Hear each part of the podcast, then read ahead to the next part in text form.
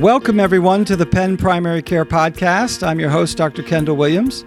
So as I mentioned at the end of our last podcast, we're going to space things out a little bit over the summer because of everyone's schedule. But there's one topic I really wanted to get to over the summer, and that is some of the summer illnesses, particularly infectious diseases that we see that are more specific to the months of June through September or so. And so we're going to do that today with a particular focus on Lyme disease. And to do that, I invited two Two colleagues from the Division of Infectious Diseases to join us. Doctor Ann Norris has not been here before. She is an associate professor of clinical medicine with a focus on tick-borne illness. When I reached out to colleagues in the I D division about who, who's sort of your expert on tick-borne illness, they all said Doctor Norris. So, Ann, thanks for coming to the podcast. And I also have the pleasure of having back Doctor Kathleen Degnan, who was here earlier to talk with us about COVID. She's an assistant professor of clinical medicine and the associate director of antimicrobial stewardship at H U P. Hi, Kathleen. Hi, Kendall. Thanks so much for having me. So I'm going to actually start with just a, a general question because, you know, I we talk about summer fever. And I like this term because, you know, we have a lot of these viral illnesses that we see in the winter and spring.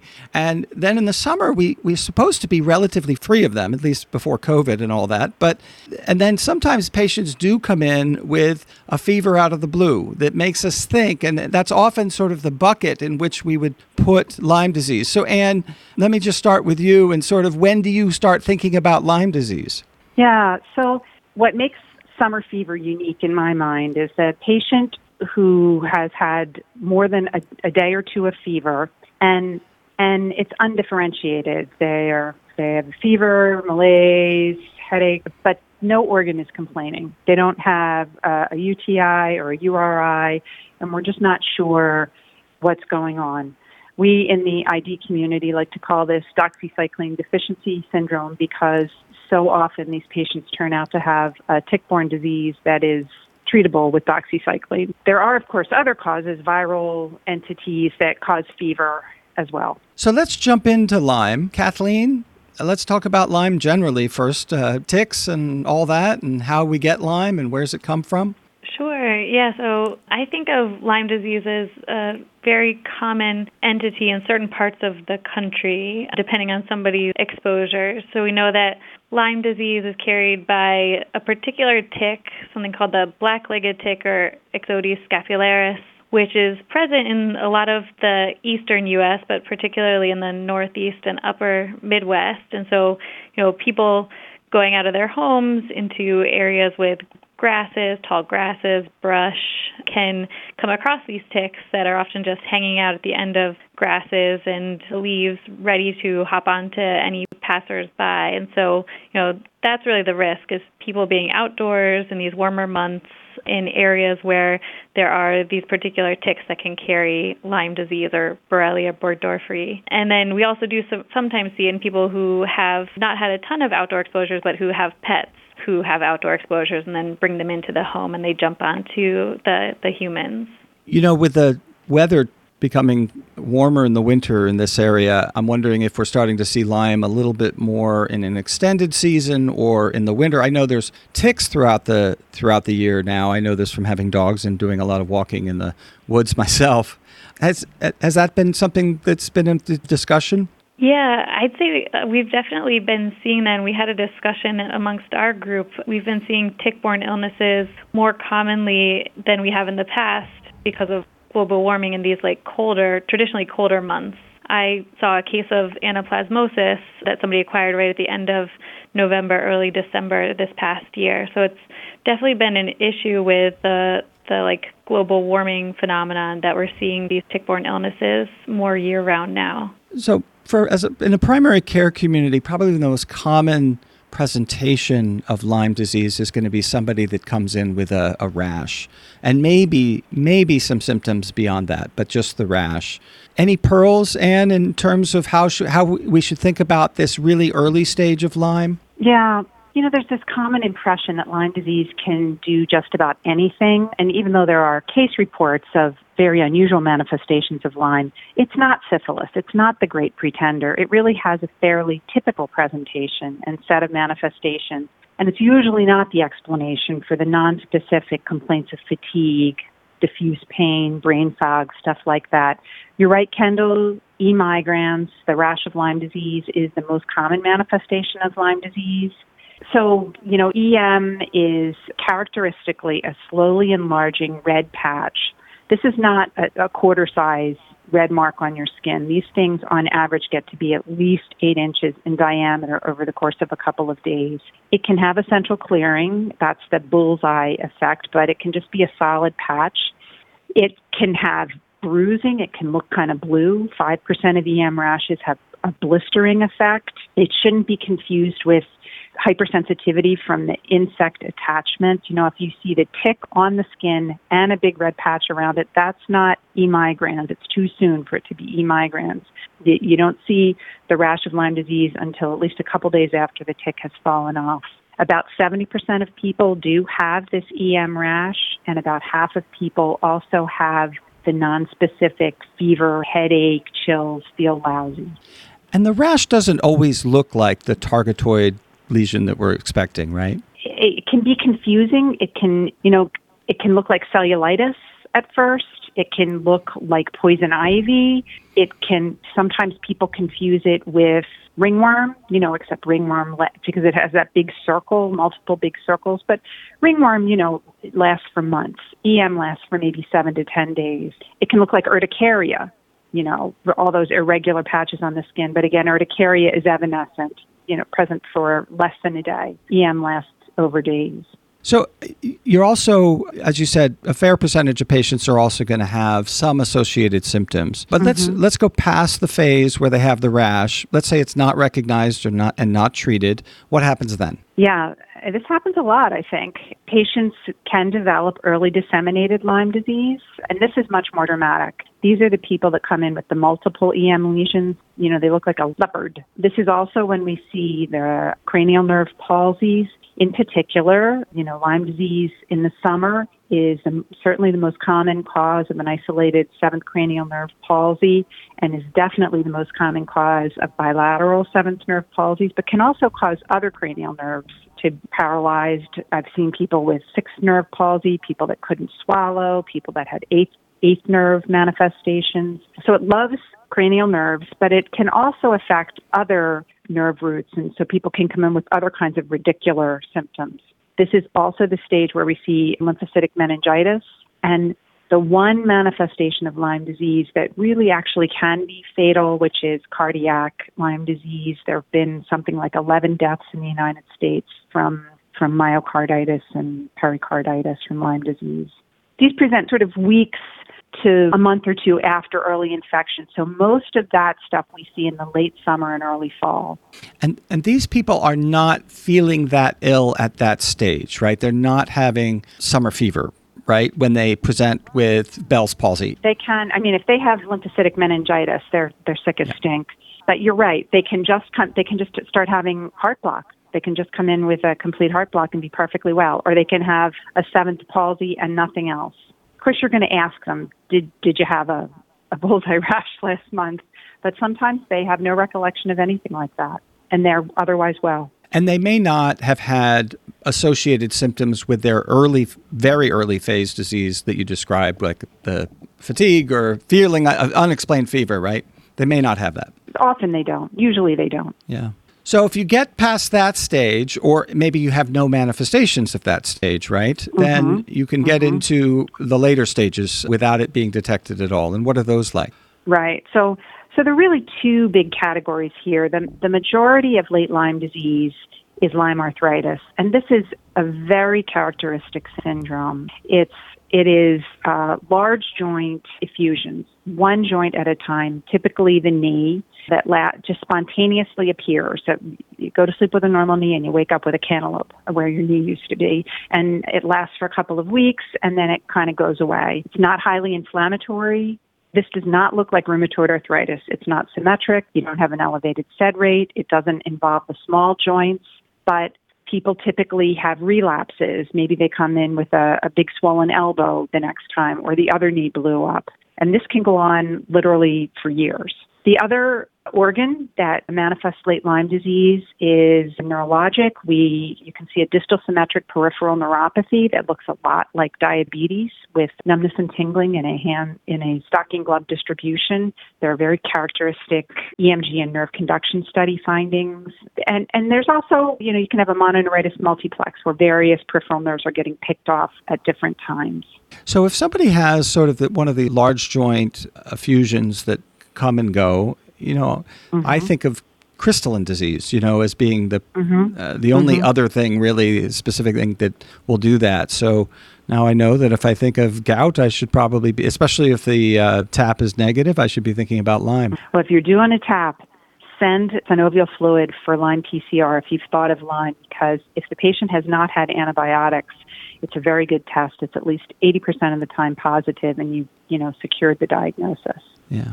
So we're gonna and, and we should talk about testing in a in a few minutes. So you know my main thing is, especially in primary care, I, I suppose you know when I'm doing hospital-based care as well, I just don't want to miss it, right? So, and I think that's always the I, I probably I'm. Sh- I'm almost certain I probably missed one of these because I, I, I have not diagnosed Lyme that often. So just by the probabilities, I'm probably missing some, right? So I think that, it's you know, the important... It's not an inpatient diagnosis that much. You know, it's only the carditis that makes it into the hospital and maybe the meningitis. The, the you know, there's nine thousand cases of Lyme disease in twenty nineteen, and the majority of them were e-migrans. And you had shared with me that you see a lot of Lyme. And so can you kind of characterize your patient population? You're obviously probably getting a referral population, but, you know, what are some of the experiences that people ever have? I think this is going to be sort of practical for us primary care physicians so we don't miss anything other than what we've already talked about, but some of the things that your patients have experienced.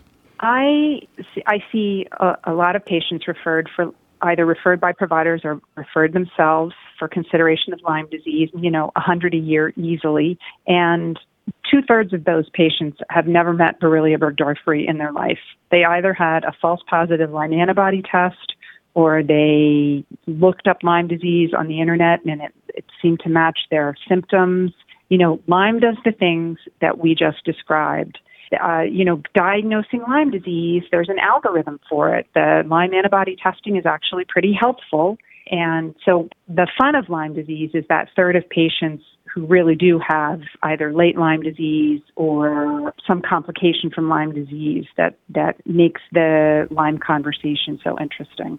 Let's talk about diagnosing it. You mentioned if you have a joint effusion to send P C R, but that's not how most of us are approaching it. The first thing we're going to do is send Lyme antibodies, right? Look for Lyme. Well, an- look look for Lyme antibodies.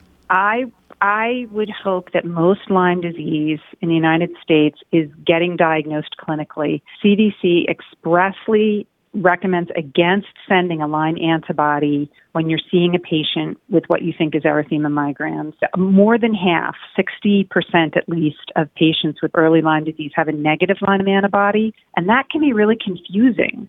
That can, you know, that false negativity can put you off the hunt.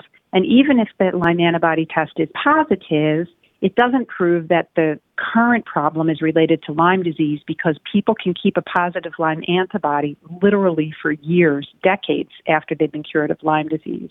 So if you're seeing someone with that big red patch and maybe some flu-like symptoms, start your doxycycline and don't send a Lyme antibody. If you're seeing somebody with unexplained fever, it's definitely reasonable to send the Lyme antibody. A positive I G M would be helpful for sure, but be prepared for a negative Lyme antibody test and the patient still has Lyme disease. What's the delay and between, you know, infection? It can, it can take and... a month, a month. So it's thirty days before the Lyme I G G will be positive. Patients that come in with the later manifestations, if you have someone that has their fir- you know, has new cranial nerve palsy, new heart block, a new large joint effusion, approaching one hundred percent of those patients will have a strongly positive Lyme antibody test. So the test is super helpful in late, later stage disease. It's just not helpful for the early patients. So we should have treated them by the time you yeah. know, based on their clinical manifestations. I mean, right. if somebody comes in with bilateral Bell's palsy, for instance, you know that in the summer that, you know, you should probably treat them and then send off the studies. So, and there are false positives as well, or or people who have ha- previously had Lyme disease, been treated, are still positive and now presenting with new symptoms that may be Lyme. So you have those two scenarios, right?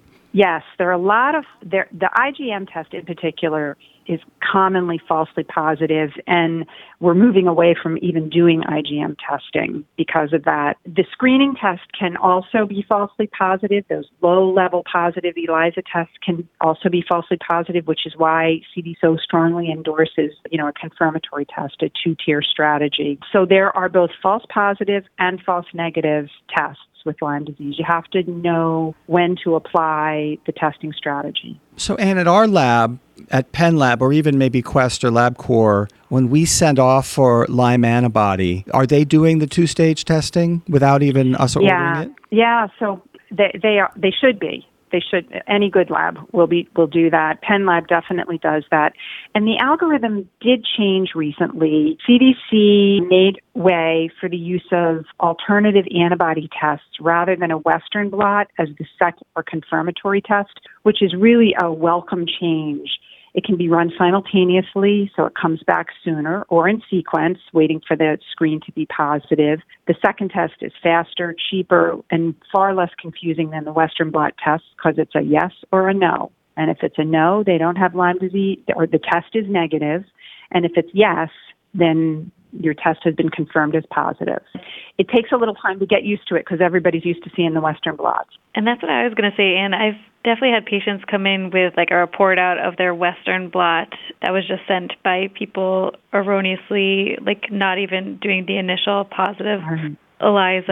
And I think that's very confusing to patients and to providers who aren't used to looking at Lyme testing to see this Western blot with a, like a couple antibodies being positive, but they never had the initial screen. Yeah, I always say C D C, again, recommends against that strategy. Don't send the Cadillac test because you just want to get the answer faster without doing the screening test.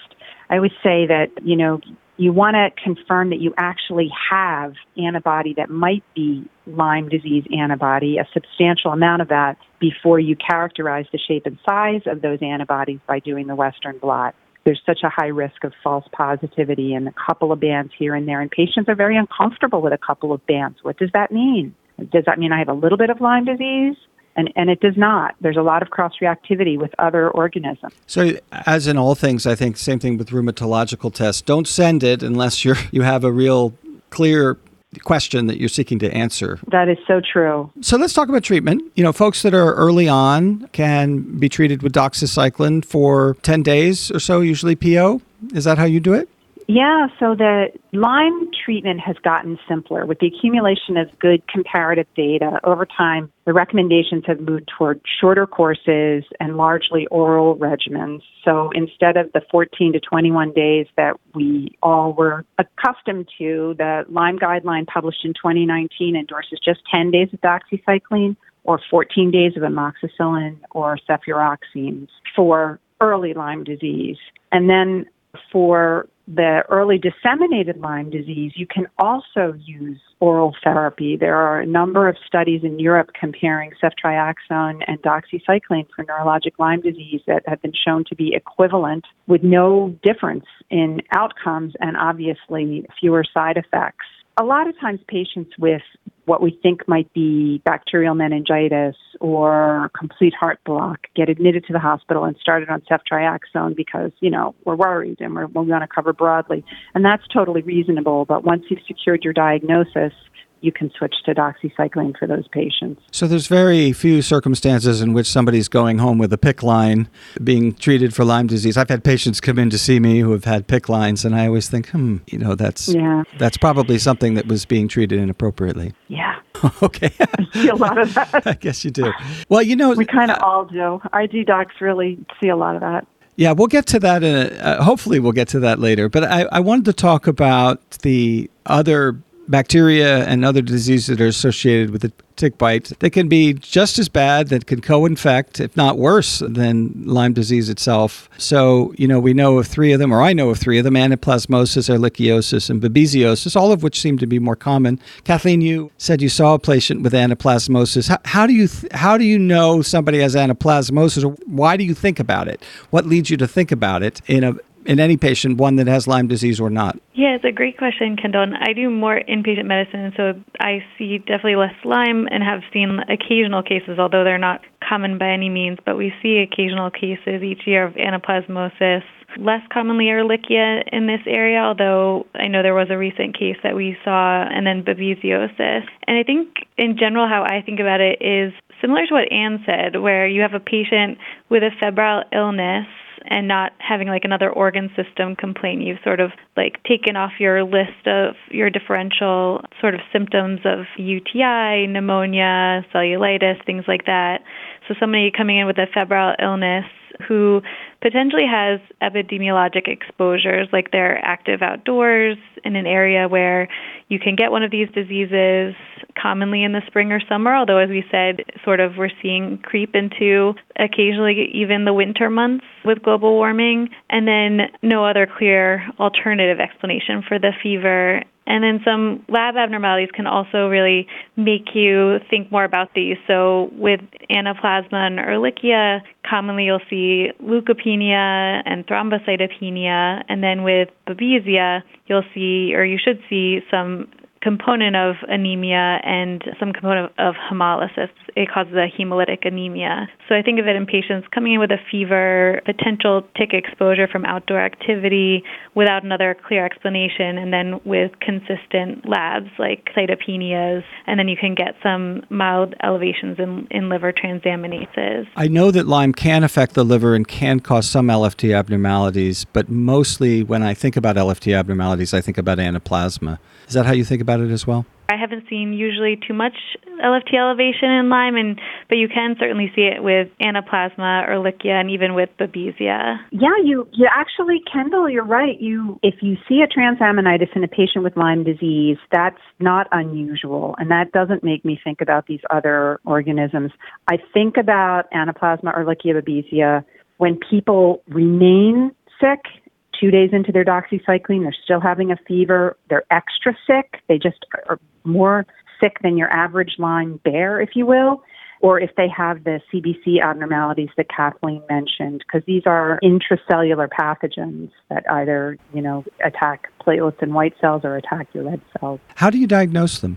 Yeah, so in terms of diagnosis, you could even see them on a blood smear. So anaplasma you can see in neutrophils, Ehrlichia you can see the Morelae in monocytes, and then babesia is primarily diagnosed with blood smears. So you'll see them inside of red blood cells. And so we recommend that people send a blood parasite smear. Definitely the The easiest thing to see would be babesia, just because the blood parasite smears focus on the red blood cells, and with the like fewer neutrophils and monocytes that you would see on those smears, you might miss anaplasma or Ehrlichia.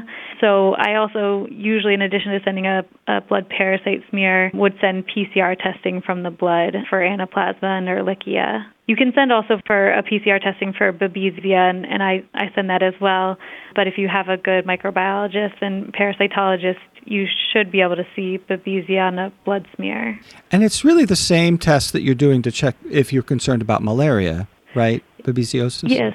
Yeah, definitely. You're totally correct, Kendall. You like it's the same thing that you would order. So I think that's one common mistake I sometimes see in the hospital is people ordering just for like a peripheral blood smear, which will be made in the lab, and then somebody has to come take a look at it. And that's what often the hematologists are looking at. But you really want to order for blood parasite smear, and that's where they'll they'll do the thick and thin smear and look for intraerythrocytic parasites. And some people will say or, or joke that the only way you can really differentiate between babesia and malaria is by taking a travel history. And so if somebody hasn't left the U S and you're seeing intra-earth blood parasites, that should be babesia. Yeah, there, I saw a patient who with was an F U O that was transferred down to Presbyterian, where I was working at the time, from New Jersey, and that ended up being the diagnosis was babesiosis. And it's just not something we see every day. But I, I think that since that, and that might have been five or ten years ago, you know, I was seeing it more commonly. Do, do you see it more commonly than you used to? Anne, do you see it more commonly? Oh, yeah. It, it, it used to be something that we only saw like in the New England states, Martha's Vineyard up there. Then we started seeing it in New Jersey and seeing it in Pennsylvania.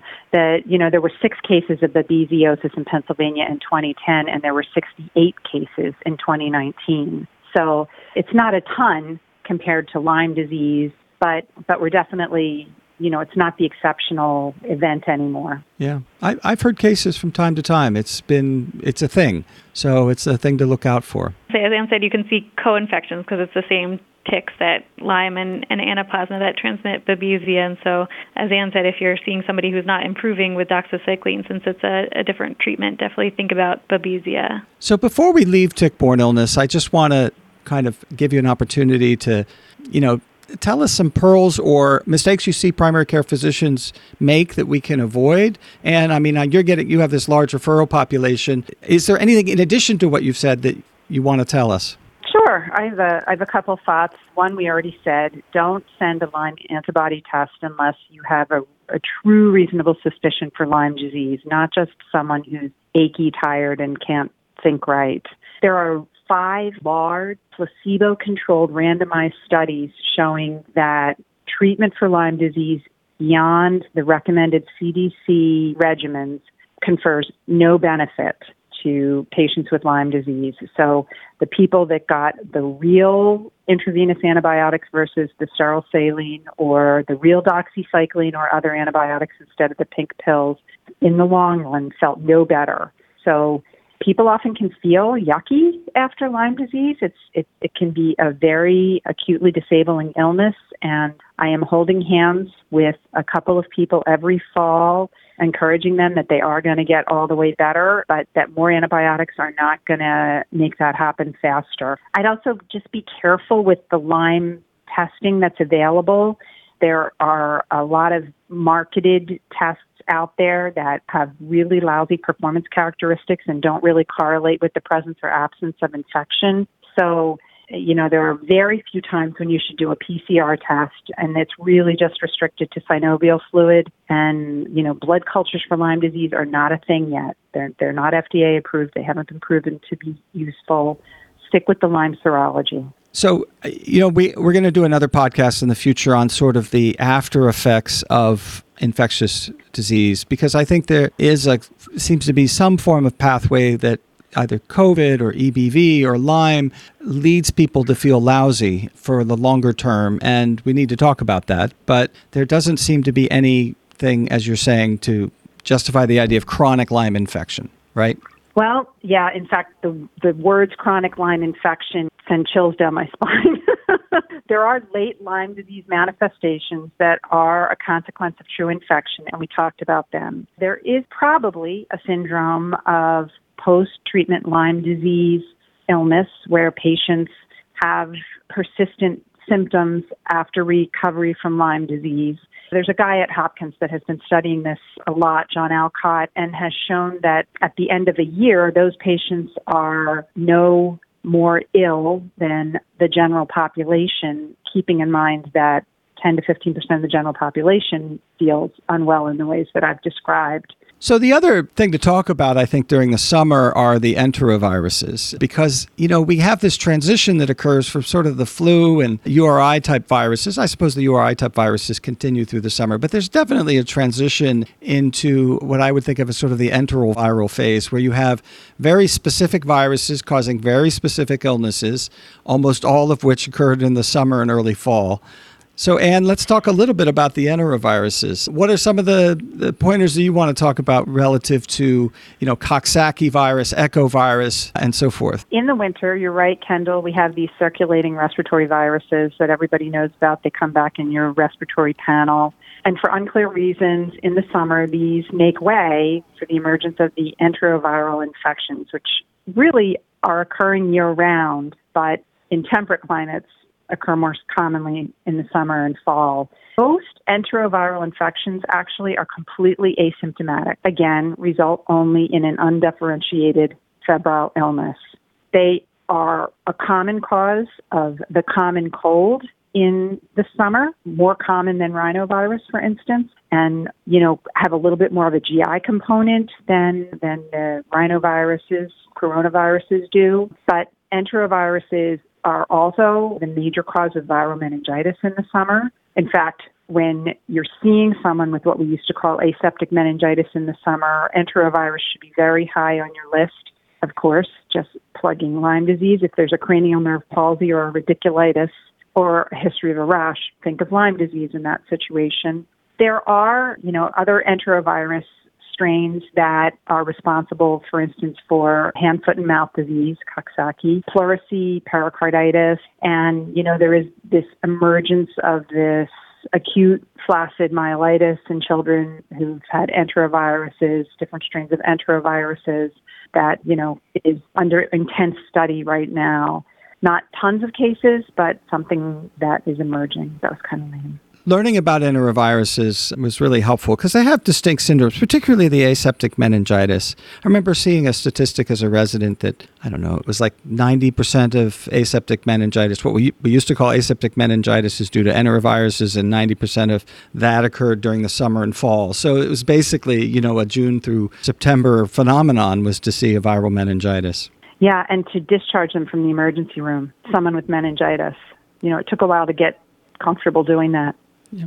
So, Kathleen, I'm going to throw this next subject to you, but I before I want to do this, I want to set it up. So, you know, a few years ago, we moved into this house and it had a pool, but it had a, a surface problem. There was a lot of cracks in it. And my kids were really small, so we decided to just leave it covered. So for two or three years, we left left it covered. And then I was I was made aware of the risk of mosquitoes and began to recognize that I had this huge vat of water in my backyard that was probably a mosquito breeding ground for the whole neighborhood, which is what led me to accelerate my plans to get it opened. But one of the things that was keeping me up at night was West Nile virus.